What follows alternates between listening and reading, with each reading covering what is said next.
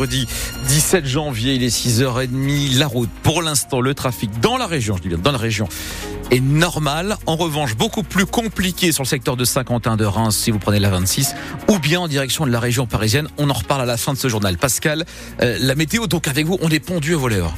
Oui, parce qu'en fait, c'est cette zone de précipitation euh, qui aborde désormais le sud du Pas-de-Calais avec des températures négatives partout. Il fait moins 3 à Lille, moins 4 à Solti.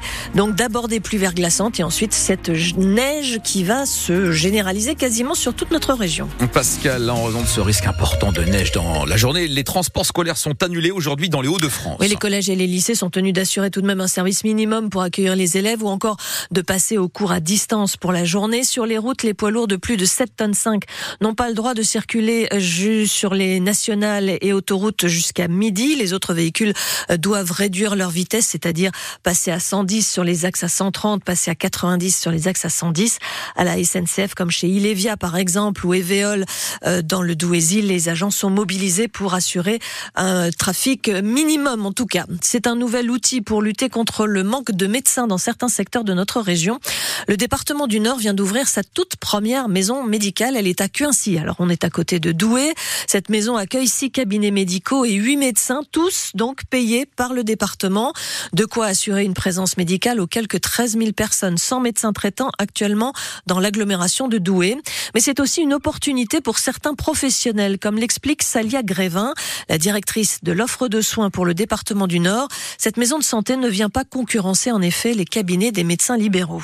L'idée, c'était de proposer un modèle complémentaire en salariat et mobiliser ce que moi j'appelle la, force de travail médical qui n'est pas encore mobilisée, c'est-à-dire les retraités qui partent à la retraite et qui souhaitent décélérer et continuer à apporter leur expertise une journée ou deux jours par semaine, mais dans un mode plus soft où il y a du secrétariat, où il y a de, des assistants médicaux, des infirmiers en pratique avancée, et puis les jeunes qui ne souhaitent pas d'emblée s'installer, ils ont envie de travailler peut-être un peu moins, peut-être différemment, pas toujours au même endroit, euh, pas tout seul, euh, euh, pas tout le temps. Ce modèle en salariat leur permet de pouvoir exercer leur art essentiellement puisqu'ils sont déchargés de toute l'administratif et lorsqu'ils sont chez eux avec leurs enfants, que ce soit des jeunes filles ou des jeunes hommes, hein, les jeunes hommes nous disent aussi, ben non, nous aussi on a envie de déposer nos enfants à l'école le matin, on a envie d'aller les rechercher et ce modèle en salariat ben, leur convient très bien. Force est de constater que c'est un modèle qui leur convient.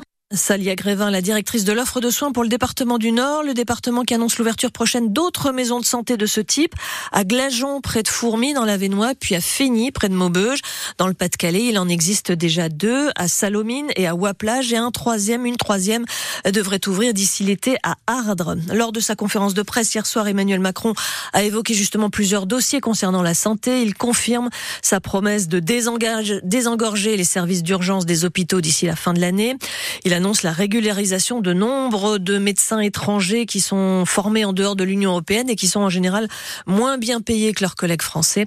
Autre annonce, un congé de naissance qui va remplacer le congé parental et le lancement d'un grand plan pour lutter contre l'infertilité. Emmanuel Macron, qui a par ailleurs longuement parlé d'éducation, il veut retrouver le sens du symbolique avec généralisation possible d'ici deux ans de la tenue unique, l'enseignement de la Marseillaise dès le primaire ou encore le renforcement de l'enseignement moral et civique en collège.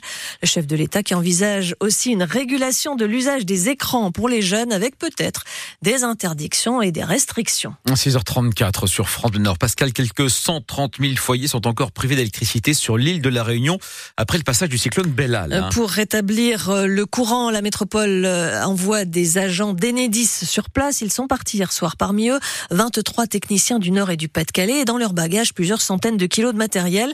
Une fois sur place, leur mission sera d'aider les équipes locales d'EDF Julien Poyer est chef de cohorte habituellement basé à Villeneuve-d'Ascq. Donc les, travaux qu'on va être amenés à, réaliser, c'est essentiellement euh, des travaux euh, donc sur le réseau aérien.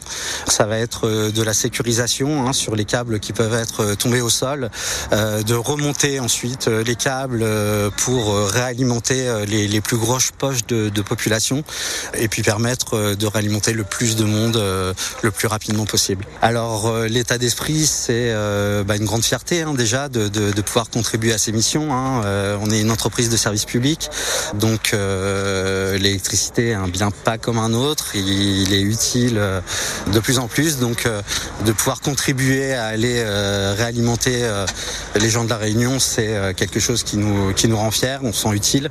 Donc voilà, et puis la solidarité avec les collègues aussi est, est quelque chose qui qui fait sens pour nous.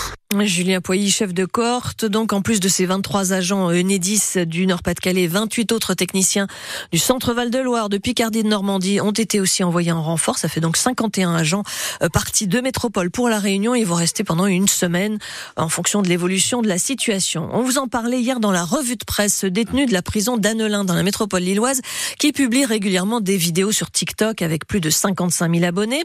Eh bien, il vient d'être sanctionné. Il écope d'un séjour en quartier la section locale du syndicat pénitentiaire des surveillants était montée au créneau en réclamant une fouille de grande ampleur pour trouver le ou les téléphones qui servent pour ces vidéos.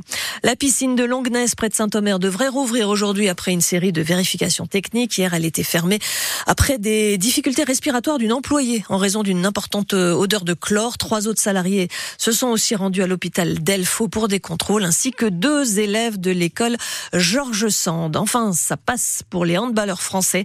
Ils sont qualifiés pour le tour principal du championnat d'Europe après leur victoire hier soir sur l'Allemagne 33 à 30. Demain, les Bleus affrontent la Croatie.